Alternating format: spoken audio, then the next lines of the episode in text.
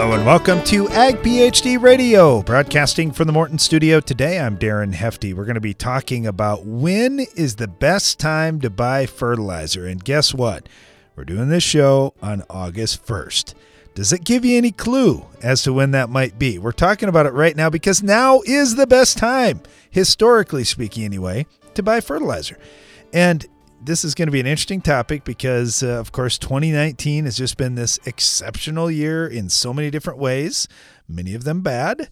Uh, but hey, there may be an opportunity here where something could finally break your way. So we want to talk about that on today's program. Also, taking your calls and agronomic questions at 844 44 Ag PhD all through the show. You can find us on Twitter, Ag PhD Media, or Darren Hefty. Um, or you can send us an email, radio at agphd.com. Got a lot of emails. Want to try and get into some of those here as the show goes on, too. Okay, so let's talk fertilizer. Uh, what are we doing on our own farm? And I think this is one of the things that I learned uh, as a very young agronomist. I, I would start talking about something, and inevitably the conversation would turn to, okay, what are you guys and your dad doing on your farm? And when those two things matched up, that, hey, we're talking about now's a great time to buy fertilizer. What are you doing on your farm? We're loading up on fertilizer right now, or we just loaded up last week. Then that would really communicate to the farmer, uh, yeah, uh, that's that's probably a pretty good idea because they're putting their money where their mouth is. So, uh, what are we doing? Well, we're locking things in right now, and you think about that because most most years July and early August, really good time to buy fertilizer. But of course, when the commodity prices start going wild, uh, that that can really influence things too, because we are talking about commodities here. If you're buying nitrogen, or you're buying phosphorus, or you're buying potassium, or whatever you're buying, there's a lot of suppliers out there with very very similar products. Certainly, there are some some specialty products and uh, you know, especially when we get into some of the liquid fertilizers, things are putting in furrow or foliar feeding, there's going to be some big differences. But if you're just talking about, all right, let's talk about 28% nitrogen or urea or um, anhydrous ammonia. That, those are commodity products, and those prices move up and down. So if your supplier is moving up and down in price and working with you to help you get the best deal out there, that's awesome. You're you're probably in a good spot. If you've got a supplier that just likes to load up, kind of average things out, and then, well, here's our price, and it's just kind of there. And well, hey, the market went down. Yeah, no, here's our price then you're probably at the wrong place. So you want to talk to your supplier about that and just say, all right, hey, I know these prices are going up and down, and uh, try and help me buy at the right time so I can save some money too. And I know for our farm, when we started buying our own fertilizer direct instead of uh, just waiting to see what was going to happen, it saved us money. Now, every once in a while, we would jump the gun and buy a little too early, and the price went down a little bit. There really isn't price protection on most fertility products out there. So it's not like buying crop protection products or uh, even seed for that matter, where, hey, there's kind of a set time where this is the lowest price of the year. So fertilizer, it can vary, but but more times than not, this is a great time to buy. Now let's just compare to what, what we were paying this spring or, or even last fall. You look at anhydrous right now, uh, they had a pretty cheap fill program this summer, and prices are looking to be down man, maybe a hundred bucks or more from the past spring. So that's a pretty good deal. And if you say, well, anhydrous is my source, uh, I can buy it cheaper now. Yeah, it's often uh, a cheap way to go for nitrogen. We can debate about which is the best source or or uh, what it's going to do with your soil and all that on another show. But uh, just just simply looking at prices, it's down. Um, you know, with urea this year, we're in the north, and so we had a little different issue than than probably some areas of the country did. But for a lot of guys up in our geography, they prepaid for urea, and then they couldn't get it with the the river and just not opening up and having all kinds of issues. Uh, supply was really the struggle, and you know, even though the price was high, uh, some dealers just couldn't get it and that was that was a challenge. So uh, that's one you just want to make sure you know if you're buying that particular commodity that you're going to be able to get it. Um, so yeah, it's it's. Uh, I know that was just a mess this year. Twenty eight percent I really haven't heard about any great fill programs so far. Um, generally, there's fill programs right around this time, so you may talk with your suppliers on that if you're if you're looking at buying liquid 28% or 32% and just see, you know, hey, have you got any deals right now? Have you got any programs? Uh, and then you can compare it to those other nitrogen sources and see uh, what what the cost difference is and if it's worth it for you.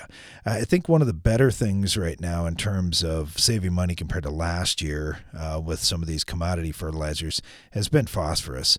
Uh, like MAP, for example, boy, that's way down compared to to what it was.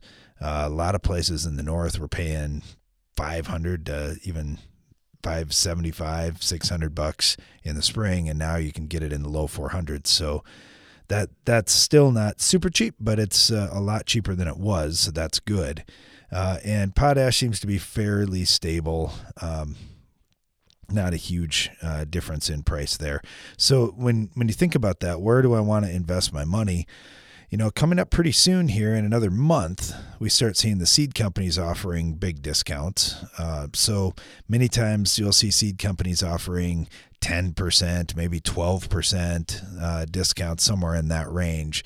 So that's usually a pretty good investment. I know for us, we like to lock up seed in September generally, but fertilizer, we like to lock up ahead of that. So here's the thing we run into this question a lot too. Well, I haven't got my financing lined up for next year. Talk to your banker. You got to have a relationship and you got to have regular conversations to say, look, uh, I know I'm not harvesting here for another couple of months. Here's how the crop's looking. Here's what we're expecting. Uh, here's here's what I'm going to do and how I'm going to pay you back. But in the meantime, here's a great opportunity for me to save for next year that we really need to be looking at and taking advantage of right now. When is the best time to buy fertilizer? When's the best time to buy each of your crop inputs? It's important to, to kind of follow the trends over time. A lot of the good farmers have tracked this, and you can ask them, well, what have prices done on your farm in the last 10 years? When has been the best time to buy? And they can tell you that. Uh, so if you're not doing that right now, I challenge you, do it this year. Stay tuned. We'll be right back after this. What if you could protect your soybean plants and reduce yield loss from white mold? Cobra herbicide can help you jumpstart the natural defenses in your soybean crop against the heavy yield loss white mold can cause. This season's wet weather, cool temperatures, high humidity, and moist soil are prime conditions for white mold. And Cobra is a cost effective way for you to help protect your soybeans. Apply now to jumpstart your fight against white mold with Cobra herbicide. Visit your local retailer today to learn more. Always read and follow label directions. Zero, zilch, zip. That's the total cases of resistance documented with Manzate ProStick. That's right, zero, zilch, zip. Not all fungicides can say this, but Manzate ProStick from UPL can. This multi-site fungicide not only controls walnut blight, it plays a critical role in delaying the development of resistance, which is why Manzate ProStick is the foundation fungicide in all walnut blight control programs. For a recommendation, contact your PCA. Always read and follow label directions. Worried about glyphosate resistant weeds and grasses in your corn? Unleash the power of new Impact Z herbicide and get the early post application advantage you've been waiting for. Save $3 per acre when you combine Impact Z with a qualifying insecticide purchase. Go to buy2save3.com for details. Buy 2 Save 3 is a service mark and Impact Z is a trademark owned by Amvac Chemical Corporation. All rights reserved. Impact Z is a restricted use pesticide. Always read and follow label instructions.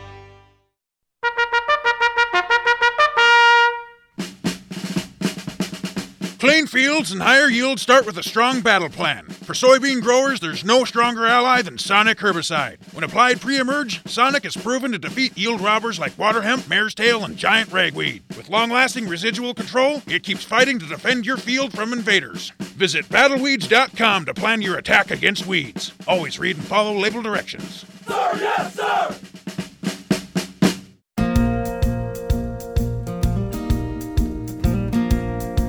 Welcome back. You're listening to Ag PhD Radio, broadcasting from the Morton studio today, talking about fertilizer. When's the best time to buy? And I'm I'm biased. I'm in South Dakota. I'm buying in the northern part of the country, but I know this varies a little bit depending on where you're at and, and what kind of deals and supplies and so forth that you have access to. Uh, so, want to head a little bit further south. Get Donnie with us down in Kentucky. Donnie, when's the best time to buy fertilizer in your area? For next year, Yes. why down here we never put out much in the fall. Most of us bought in the before the first of the year or right after the first of the year. Prepay it and then sprayed it come spring.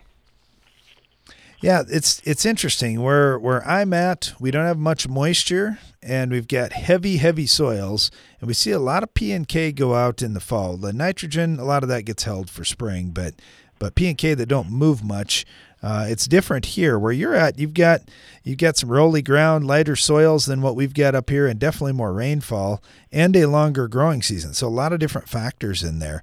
When when guys are uh, are prepaying for fertilizer, uh, you know, you see that first of the year being a big part of this conversation and taxes and so forth. I'm I'm assuming is that correct? Right.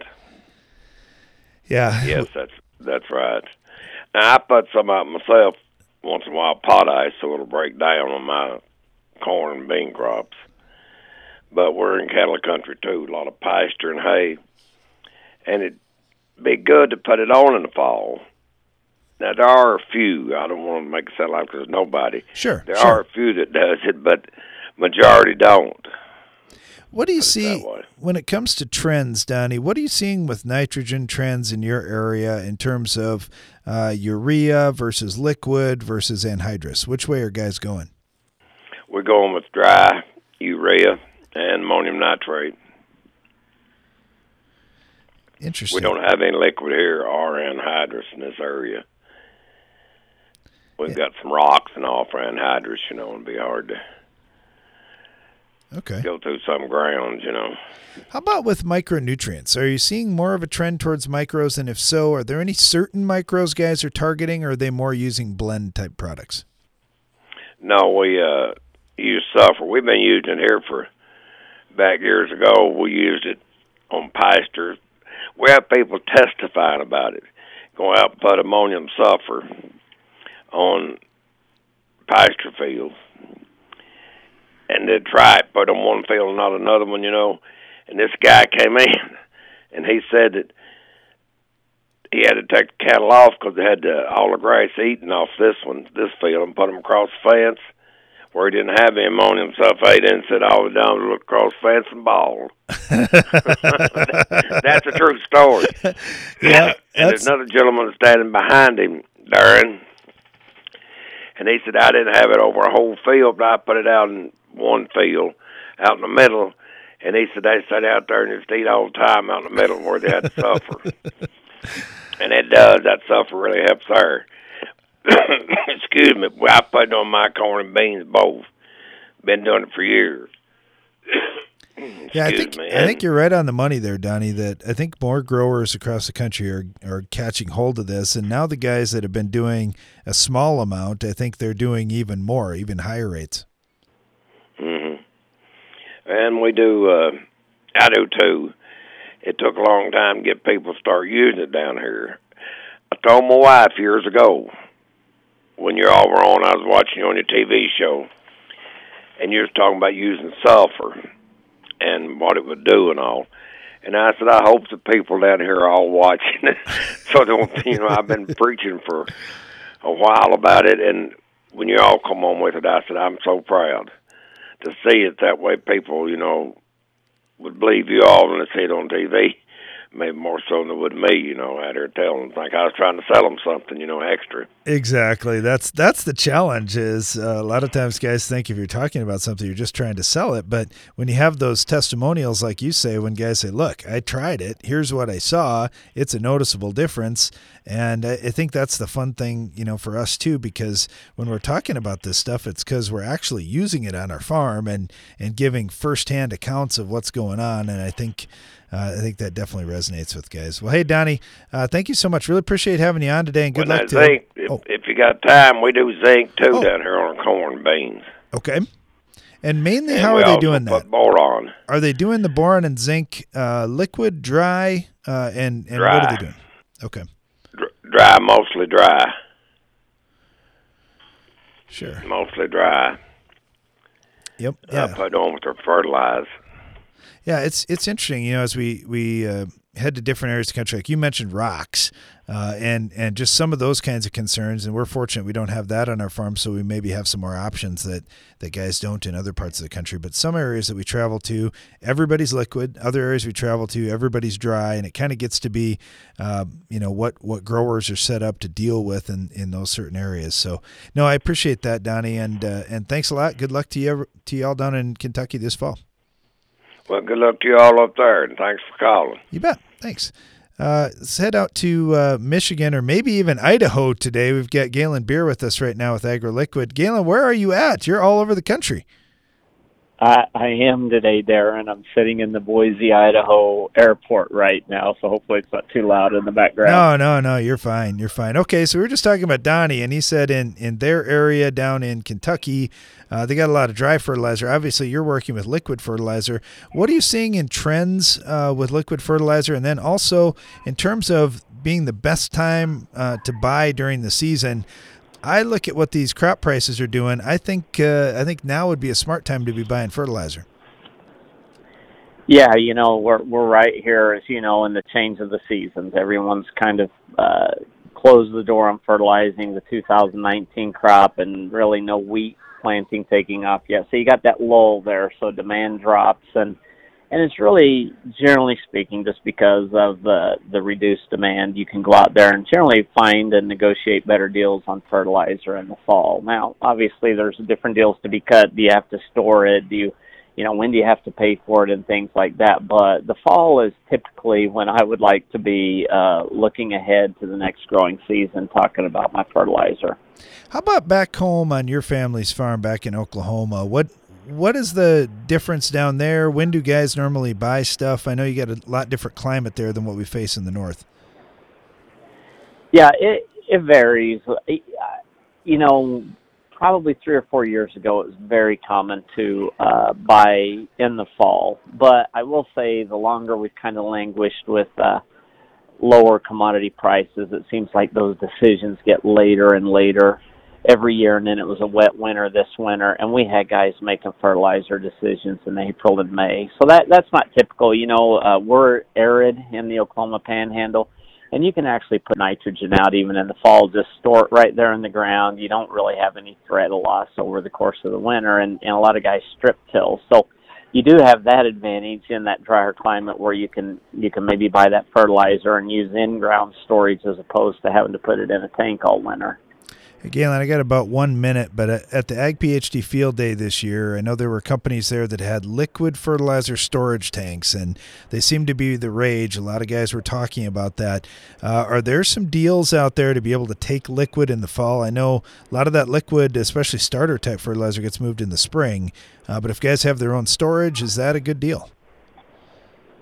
It is. In fact, you know, at AgroLiquid, we always run a an on-farm storage program because uh, you know today farmers plant so fast, and you kind of want that product at your feet whenever you start going to the field.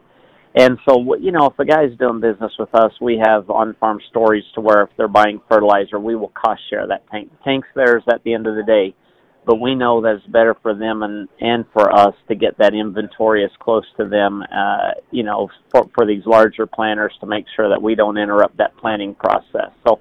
Uh, it's great to take advantage of it if you can get it in earlier. Usually, there's some additional discounts to that as well. Yeah, I agree with you. As fast as as activities happen on the farm, guys can move through acres really quick. We saw that this spring. As soon as the sun came out, uh, the acres went in fast. They weren't able to to wait. They need that stuff on hand. I've been talking with Galen Beer. Galen, uh, safe travels to you, and thanks for thanks for the talk today. Thanks for having me on, Darren. You bet. We're talking about fertilizer and when's the best time to buy. Also taking your agronomic questions at 844 44 Ag PhD. Stay tuned.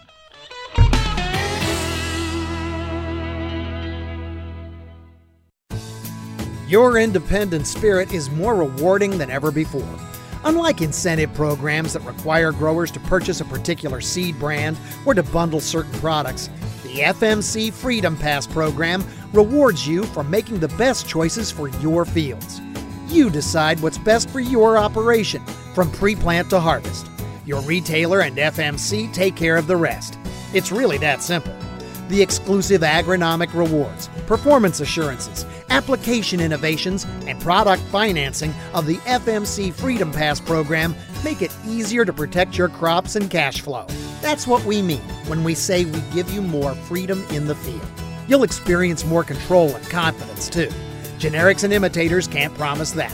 Visit your authorized FMC retailer or FMCFreedomPass.com to calculate your potential financial incentive and learn more. Imagine the perfect flow of grain from the field to the bin. Imagine a single rotor that ensures both quality and productivity. An advanced system that optimizes harvest settings on the go. You don't have to imagine. With features like AFS Harvest Command, an axial flow combine from Case IH always delivers the perfect flow for your operation. Find out how. Talk to your Case IH dealer today. Foliar sprays are only effective if you can get applied product into the plant. Nutex EDA is a micronutrient based additive that delivers the foliar absorption boost you've been looking for. Nutex EDA supports rapid penetration and translocation of both nutrients and systemic crop protection within plants. Research trials have shown a 10 to 20% increase in nutrient absorption and higher tissue levels for a longer period, resulting in higher yields. Use Nutex EDA this season with all your foliar applications. The last thing you want after harvesting your grain is to spoil it before it goes to market. The Grain Temp Guard from Farm Shop MFG is a low cost bin monitoring solution that tracks temperature and humidity and alerts you when conditions exceed safe thresholds. Visit farmshopmfg.com. Tired of that old warped poly boom ruining your spray applications? Express Boom from Hypro is a fully assembled stainless steel boom that ensures an even application of chemicals every time. Don't wait another season, upgrade today. Hypro, helping you spray better. Using N-Serve nitrogen stabilizer with fall fertilizer applications keeps nitrogen available into the spring for maximum crop growth. Field trials in Iowa show N-Serve delivered an average revenue increase of $22.96 per acre, and N-Serve is the only recognized nitrogen stabilizer product in the Iowa nutrient reduction strategy because it reduces nitrate leaching. That's max profit in an environmentally sustainable way. Calculate your field's profit potential at nitrogenmaximizers.com.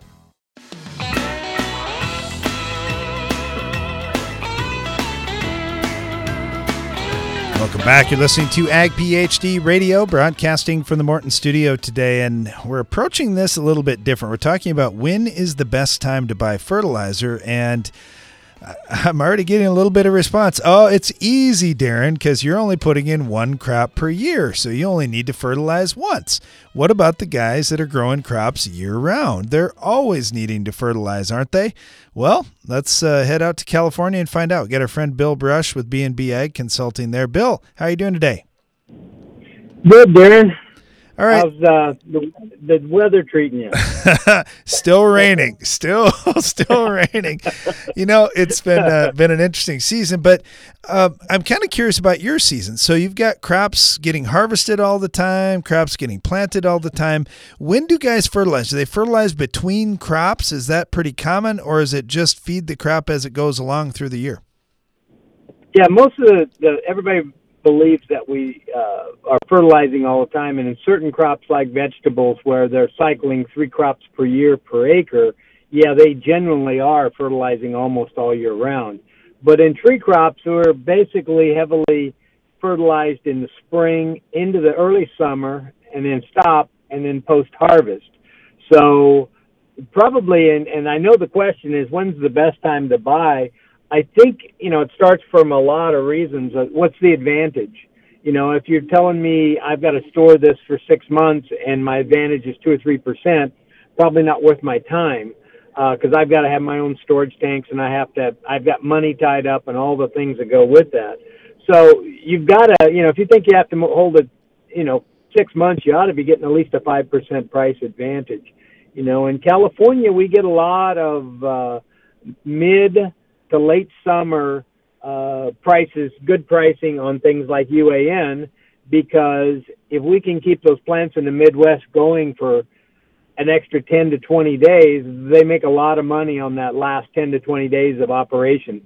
Those brick and mortar type plants, It's a function of how many days they run per year as to how much they can make. So we get some real attractive pricing uh, to compete with with most of our stuff that's coming in off the uh, off the water out here in California.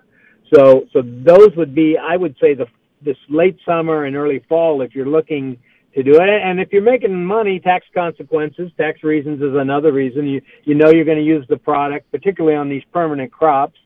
Uh, we're not having to deal with the same things of, of saying I don't want to fill all my my tanks and then not be able to plant 40 50 percent of my acreage because of the weather that we had.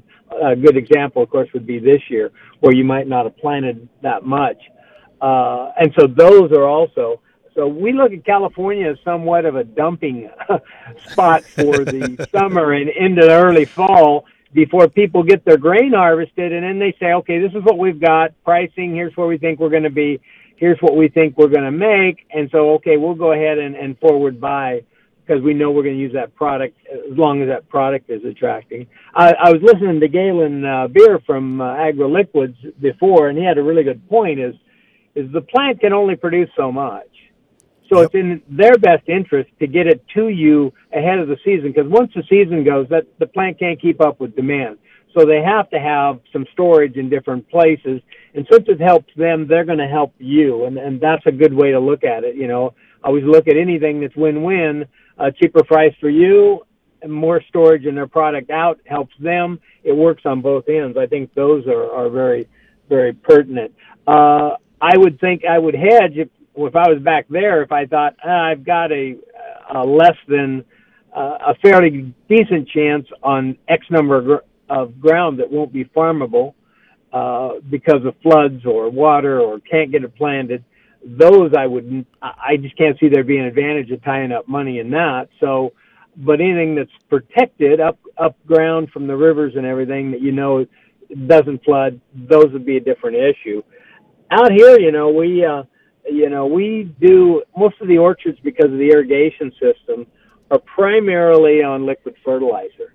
You know, they're they're injecting it through their irrigation system, fertigating with it most of the time, and uh, and so that is uh, what we have done out here. We've uh, converted a lot of growers over to uh, early spring applications of ammonium sulfate, so it, when it doesn't leach, and also after a winter here where we might get 12 to up to 30 inches of rainfall, most of your sulfur will be leached out and you'll be starting naked right when your tree wants to, to really start to take off and draw a lot of energy. So we do a lot of ammonium sulfate uh, applications on my growers uh, during that time.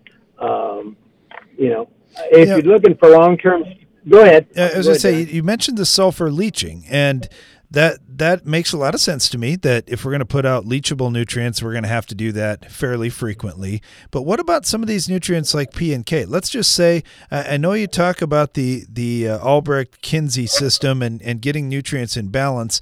Let's just say that you run your base saturation of potassium up to 7% because uh, you got a little extra money or you got a great deal on potassium. It's really cheap this year compared to normal.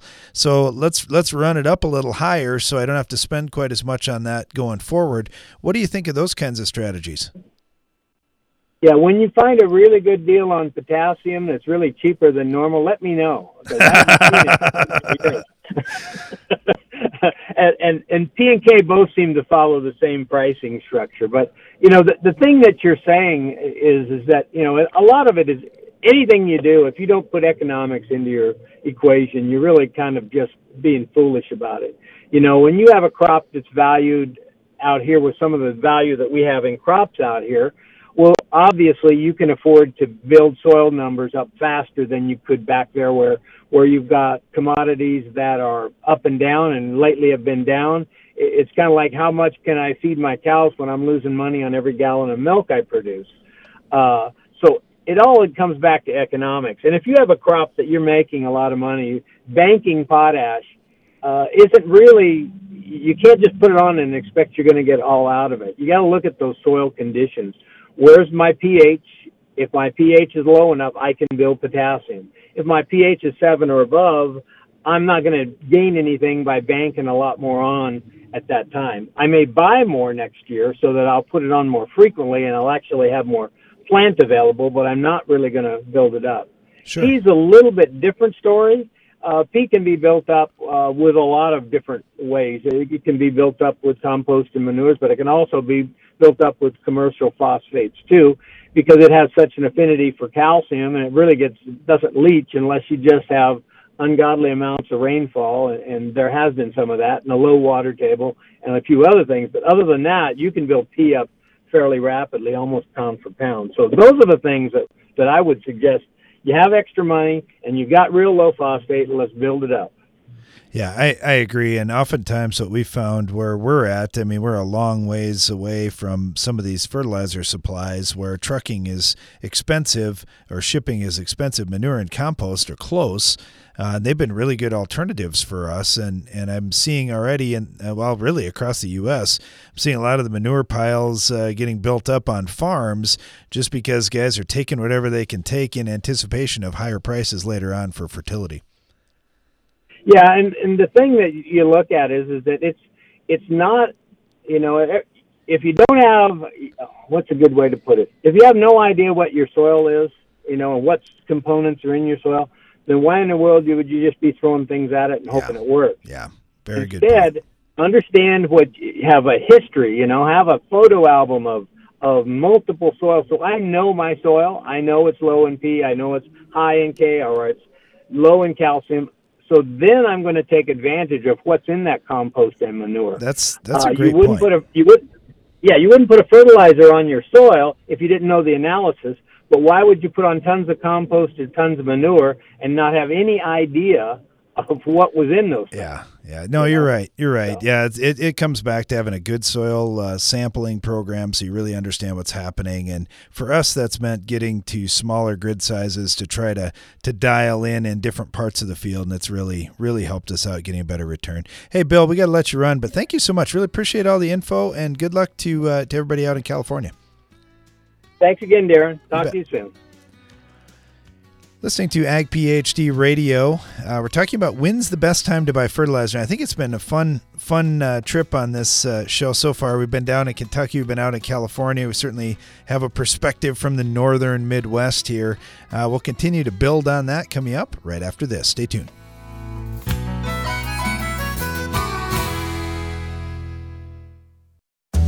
No one has to explain stress to a farmer. That's like explaining wind shear to a pilot. Now, Mother Nature stresses corn the way markets, bankers, and politics can stress you. But there's a proven way to reduce stress. With Headline Amp fungicide, you'll see the difference. It decreases stress from disease, drought, hail, and heat, so your corn can focus on what matters most better yields. Talk to your local rep about Headline Amp fungicide and BASF plant health. Always read and follow label directions. When it comes to my weed control, I know a head start can go a long way. That's why I spray early, so I can keep control all season long with the Roundup Ready Xtend crop system, the system that makes the difference. This is my field. Choose the Roundup Ready Xtend crop system for control of more weeds than any other soybean system.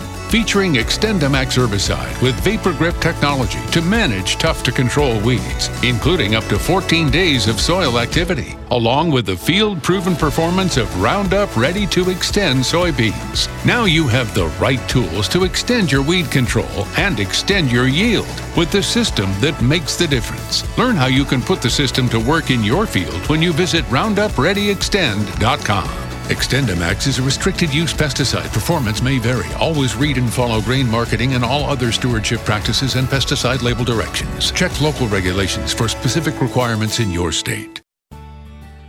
As your corn crop grows and the ear begins to form, potassium is at a high demand, almost as high as nitrogen. The same is true for soybeans, with similar high demands of potassium during pod fill. Don't fall behind. Ensure your crop is getting its potassium with Catalyst. Catalyst by Actagro has been shown to be the best at entering the leaf when compared to other leading potassium products. Visit k-supercharged.com for more information.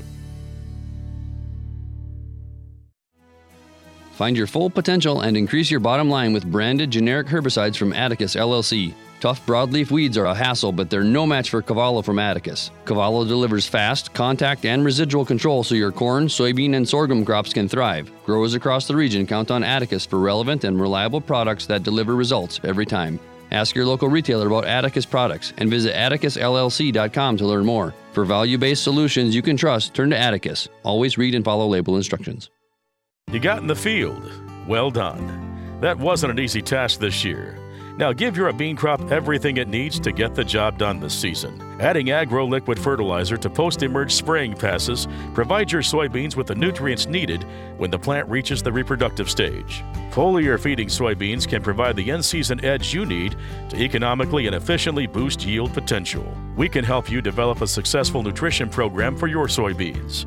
To learn more, visit agroliquid.com. You're listening to Ag PhD Radio, broadcasting from the Morton Studio today. Having a fun discussion about when is the best time to buy fertilizer and what do you need to be looking at. Uh, let's head over to Illinois. We've got Bob Bailey with us with Bailey Consulting. Bob, thank you so much for being on. Ah, thank you, thank you. You're welcome. All right. I, the, our last uh, guest we had on, Bill Brush out in California, he said, Hey, before we get too carried away here, we got to make sure we know these soils and have a good soil testing program uh, so we know what we, we should be buying in the first place. And I guess we probably should have started with that discussion, but I'm sure you get a lot of questions around this about uh, how do I figure out exactly what I need and then how do I get the best deal? Well, you caught me today out in a field pulling soil samples for a client. Perfect.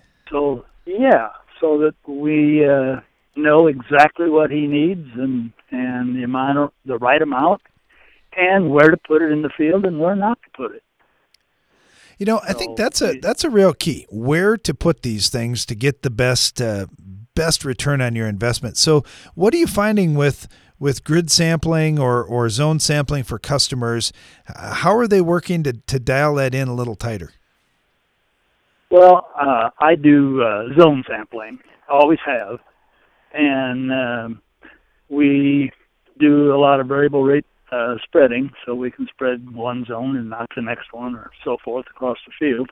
And uh, most guys are are doing this every year, and a lot of them are doing it every other year, but most are every year, uh, so that they always know exactly what they need and exactly where to put it and that gives them uh, a better yield, a better crop, and uh, helps them stay in farming. Yeah, that's that's the real key. We want to live to farm again the next year, yeah. no doubt about that. Well, and I think it's interesting. You're out pulling these samples right now because historically, uh, July and August have been really good times to buy fertilizer when there's lower demand in Illinois. I mean, yeah. a lot of guys are doing fall or spring applications. Are you seeing a trend that way in terms of uh, how guys are spreading out their fertility applications? Are they doing more or less stuff in the fall on a normal year? Well, most everybody that I work with and most farmers in this area fall apply fertilizer. And the reason they do that, well, there's two reasons. One is that come spring, first thing they want to do is get the seed in the ground, and they don't want to waste time putting on a lot of uh, fertilizer. And if the ground's a little wet, a big floater going across the field does leave some tracks in the field that sometimes last a long time. Sure. Plus, the other thing, the other reason for putting it on in the fall is that most everything has to be uh, treated or affected by soil bacteria. And that makes more available plant food. And the longer that fertility element, phosphorus, potash, whatever it is, uh, is in the soil, the more time there is for the soil bacteria to do their job, to work on it, and uh, keep a high level of available plant food in that soil. You know, we we've uh, grown up on a farm here where it seemingly is frozen like nine months out of the year in South Dakota, but I know it's not that long. But but yeah, our, our frost comes out sometime in April normally, mm-hmm. and that was always Dad's thing too. He's like, I want to have that fertility done because as soon as my field's fit, I want to try and plant because we've got a yeah. relatively short growing season, and I know it, where you're at in Illinois, you got a little bit longer growing season, but you get yeah, the same a little thing. longer growing season. But it's better to get the crop in early than it is late. Yeah, and I like your talk about the compaction, and that's one. You know, certainly this fall we're going to have to deal with a lot of compaction issues out there because guys didn't Yeah. get a chance last fall. Uh, but Yeah. you know, when we're making that spring application, we're risking that. There, there's no question about that. What, Right, what are you right. seeing as you're pulling these soil samples out there? Not just on this field, but on other farms that you're on. Uh, are you seeing some big issues this year with compaction? Uh, yeah, I, I see some uh, big issues that, and when I try to take a soil sample in certain areas, I can't even get the probe in the ground. It's so hard. Well, the crop looks like nothing there. You know, it's not very pretty. Uh, so we're going to have to deal with this compaction issue since, like you said, we did not get it done last year. And as late as some of these crops are going to be, it might not get done this fall either. Which I don't know how we deal with that. Yeah. But, uh, yeah, it's got to it's got to even out sometime, doesn't it, Bob? I mean, because we've had to go through yeah. this, we've got to have a long, dry fall at some point. Yeah, so, yeah, but let's not get it too dry. No, that's right. We got to be careful what we wish for. Well, I, I'm glad you guys are out there getting it done right now in August because Yeah. it's it's such a limited time frame. Uh, once we get into October and later, and you just never know. Oh, absolutely. Right. And when you're getting soil samples done in October, uh, then you have problems getting things like limestone and uh, you're late getting it on and some years you just don't get it on, which happened last year to a lot of people. It just got late and they didn't get anything done. Yeah. And uh, they had to do it this spring or else just forget about it and hope that their fertility was good enough so that it would last through this growing season. That's a great synopsis of 2019. It was, uh, we didn't get it on. We couldn't get it on. Uh, we really wanted to get it on. And then the other side of it was we ordered stuff and they just couldn't even get it to us. So, yeah, it was, Right. It was a disaster. And there's going to be a lot of makeup in 2019. Now we're talking with Bob Bailey Oh, with Bailey yes. Consulting out in Illinois. Bob, uh, good luck to you. I know you got a, got a lot of work to get done. And certainly uh, growers in your area have a lot of work to try and build things back up after the last couple of years. But, uh, but glad Oh, you're yeah. glad you're getting Yeah. it after it out there, and thanks for sharing with us today. Oh, yeah. Thank you. You're welcome. bet. So, Uh, we've got uh, got John with us right now in Western Wyoming. John, uh, thanks for calling in. Yes, hello, John. I uh, my problem up here is that we had plenty of moisture, but it was so cool in the spring. We're at seventy four hundred feet, and it's grass hay meadows. And is there anything besides fertilizer that can actually produce a better crop? It's one one crop, and it's it's um, certainly didn't produce yet this year because short growing season got even shorter with the late cold spring. Sure, sure. Yeah, we were we were cold at fifteen hundred feet, so I can only imagine at seventy four hundred feet uh, what conditions were like. And yeah, we had such a late late spring that uh, it was a challenge here. You know, when we look at at the grassland, what's been really interesting, John, talking to to uh, farmers and ranchers around the country, we're hearing more guys doing soil sampling in those situations and looking for you know any answers that that maybe we haven't found before.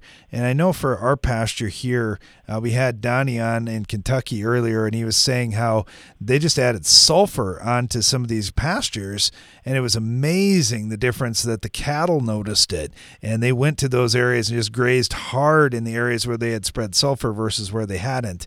So you just don't know what that nutrient's going to be until you do some sampling. So I'd encourage you to do some sampling. The other thing that we found on our farm, and uh, certainly a lot of farmers and ranchers around the country, utilizing gibberellic acid in the spring and also in the fall. Uh, products like RyzUp SmartGrass have been shown to increase grass growth and tonnage. Uh, and that would be another little option that you would have. It generally works best when you've got daytime highs, uh, 60s, maybe 70 degrees. Uh, you can still extend your, your grazing or haying window a little bit longer into the early spring or into the late fall. So that'd be the two things I'd recommend. Do do some complete soil samples. Just see what you learn.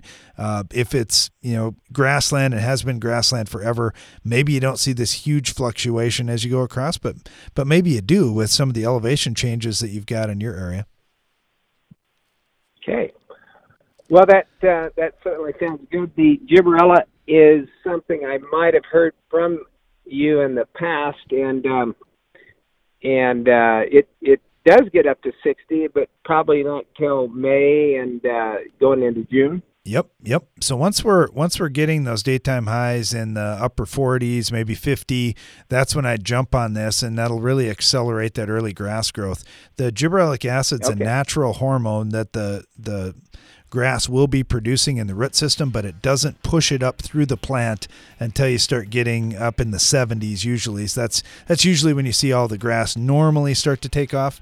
But by applying some of this, uh, and you can do it even in organic situations too. So if you've got an organic herd or or somebody that's buying the hay and they want it organic, you can still utilize gibberellic acid. That would be uh, a good way to go. Hey John, thanks for the call. Really appreciate it. We'll be right back after this. Customer service goes a long way when trying something new. Ryan Shaw from Michigan shares how Soil Warrior helped him transition to strip tillage in his operation. The Soil Warrior guys, they are amazing to work with. They made this jump in this transition extremely painless.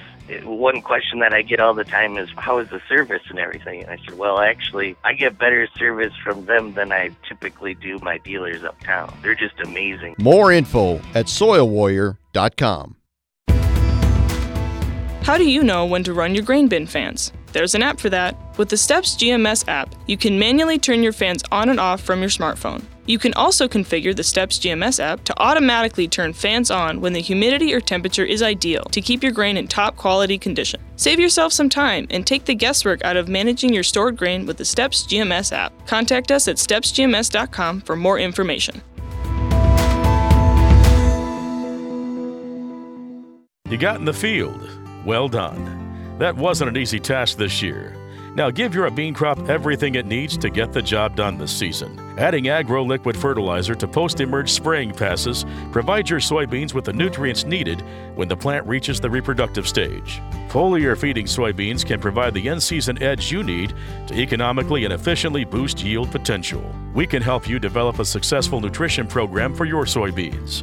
To learn more, visit agroliquid.com. What if you could protect your soybean plants and reduce yield loss from white mold? Cobra herbicide can help you jumpstart the natural defenses in your soybean crop against the heavy yield loss white mold can cause. This season's wet weather, cool temperatures, high humidity, and moist soil are prime conditions for white mold. And Cobra is a cost effective way for you to help protect your soybeans. Apply now to jumpstart your fight against white mold with Cobra herbicide. Visit your local retailer today to learn more. Always read and follow label directions. Build with the best. When you choose Morton Buildings for your next farm storage building, you'll experience the Morton advantage at every step, starting before the walls even go up. Since the value of our buildings is in its ability to protect what you have stored inside, we ensure that every component is researched and tested to withstand the elements in all weather conditions. And we back it up with the strongest warranty in the business. Looks better, built stronger, lasts longer. Learn more at mortonbuildings.com. Every farmer knows that in order to be profitable, you need to maximize the return on your crop input investments. Hi, I'm Scott Harms, an agris specialist with Grain PhD.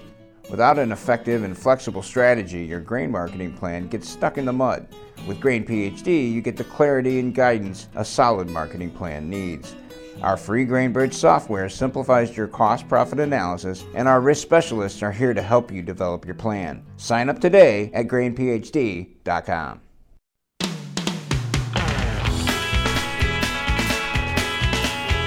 Talking fertilizer on today's Ag PhD radio show. When's the best time to buy fertilizer in your area? And certainly there are a lot of factors that come into this. And uh, one of those factors, uh, we were just talking with Bob Bailey with Bailey Consulting out in Illinois about just getting good soil samples taken and kind of understanding where you're at. Uh, I've got Gary on with us now up in Saskatchewan. Gary, how you doing? Doing well. How about you? Pretty good. Pretty good. What can we help you with today? Well, uh, you're talking about buying fertilizer, and we got some decisions to make up here this time of year also. Um, we're looking at spreading on some micronutrients, broadcasting, Okay. uh, um, to get two pounds copper, three pounds boron, and six pounds zinc Um, our blend, our product blend would be 54 pounds an acre of product going. Is, is that uh, going to give us enough distribution of that small amount of actual micros? Yeah, that's a great question. Uh, we we've done even smaller spreads than that, uh, and sometimes we've done pretty good, and other times, uh, depending on the operator and uh, the equipment that we're using, we haven't done very well.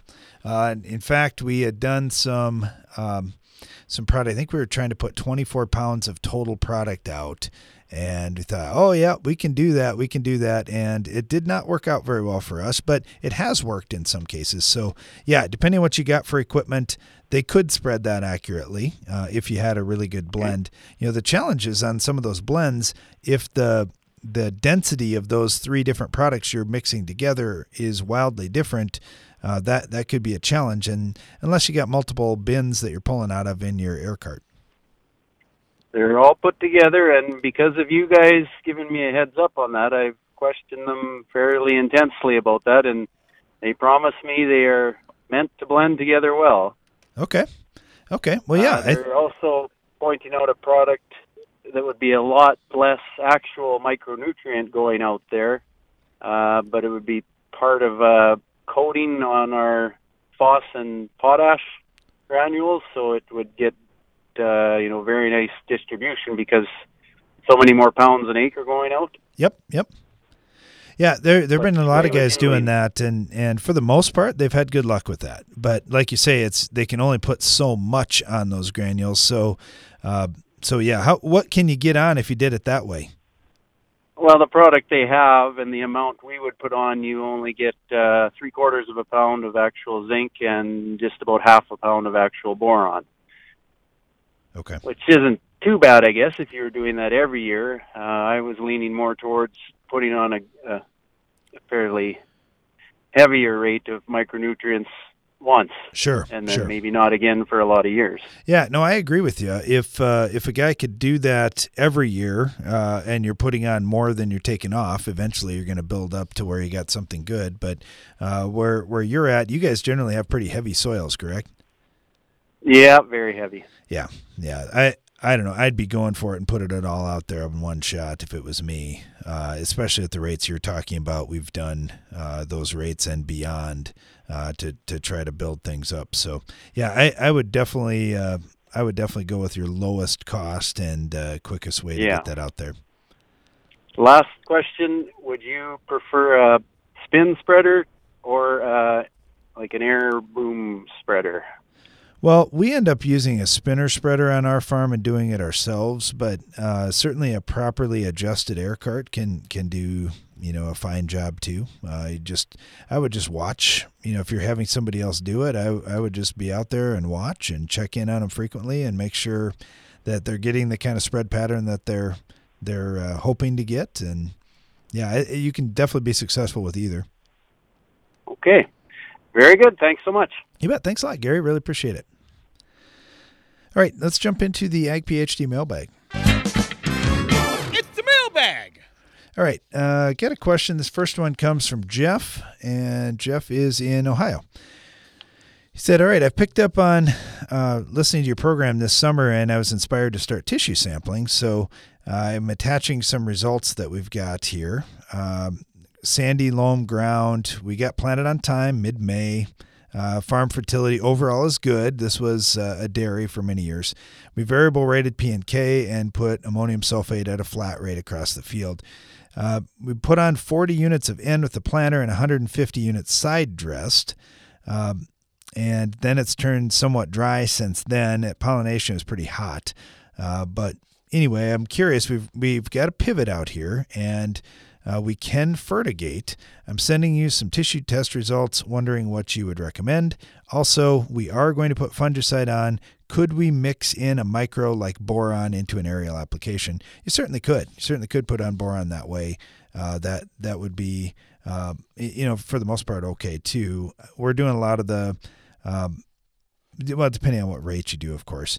Uh, so yeah, I, I look at your boron as from this one test, uh, it looks really low to me. Uh, but Yeah, I'm just looking at what our parts per million tests have been showing on boron. Yours is at two, and we're seeing a lot of ours in the 10 to 20 range. Uh, so, yeah, we've got a ways to go on on that boron. On our zinc, we're pretty low, and I'm just looking across the board. Wow, other than iron is is really good. Um, you know, copper is a little bit low, not terrible. Uh, we've really got some low boron and low zinc and low manganese numbers that we're dealing with. So for me, I'd, I'd start doing, and I don't know what your soil samples look like, Jeff, but I'd, I'd be really interested to see where are we at for soil pH, where are we at for nutrient levels on our soil test to, to start comparing here. Do we have plenty out there in the soil and we're struggling getting it into the crop. That could be partly due to just that you've been dry. I don't know what your irrigation schedule has been like.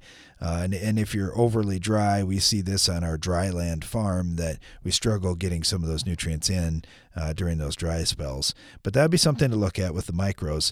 With the with nitrogen levels, you know, I'm not sure what your yield goal is here. Uh, you're right at about three percent on nitrogen, and we're generally trying to run a little bit higher than that.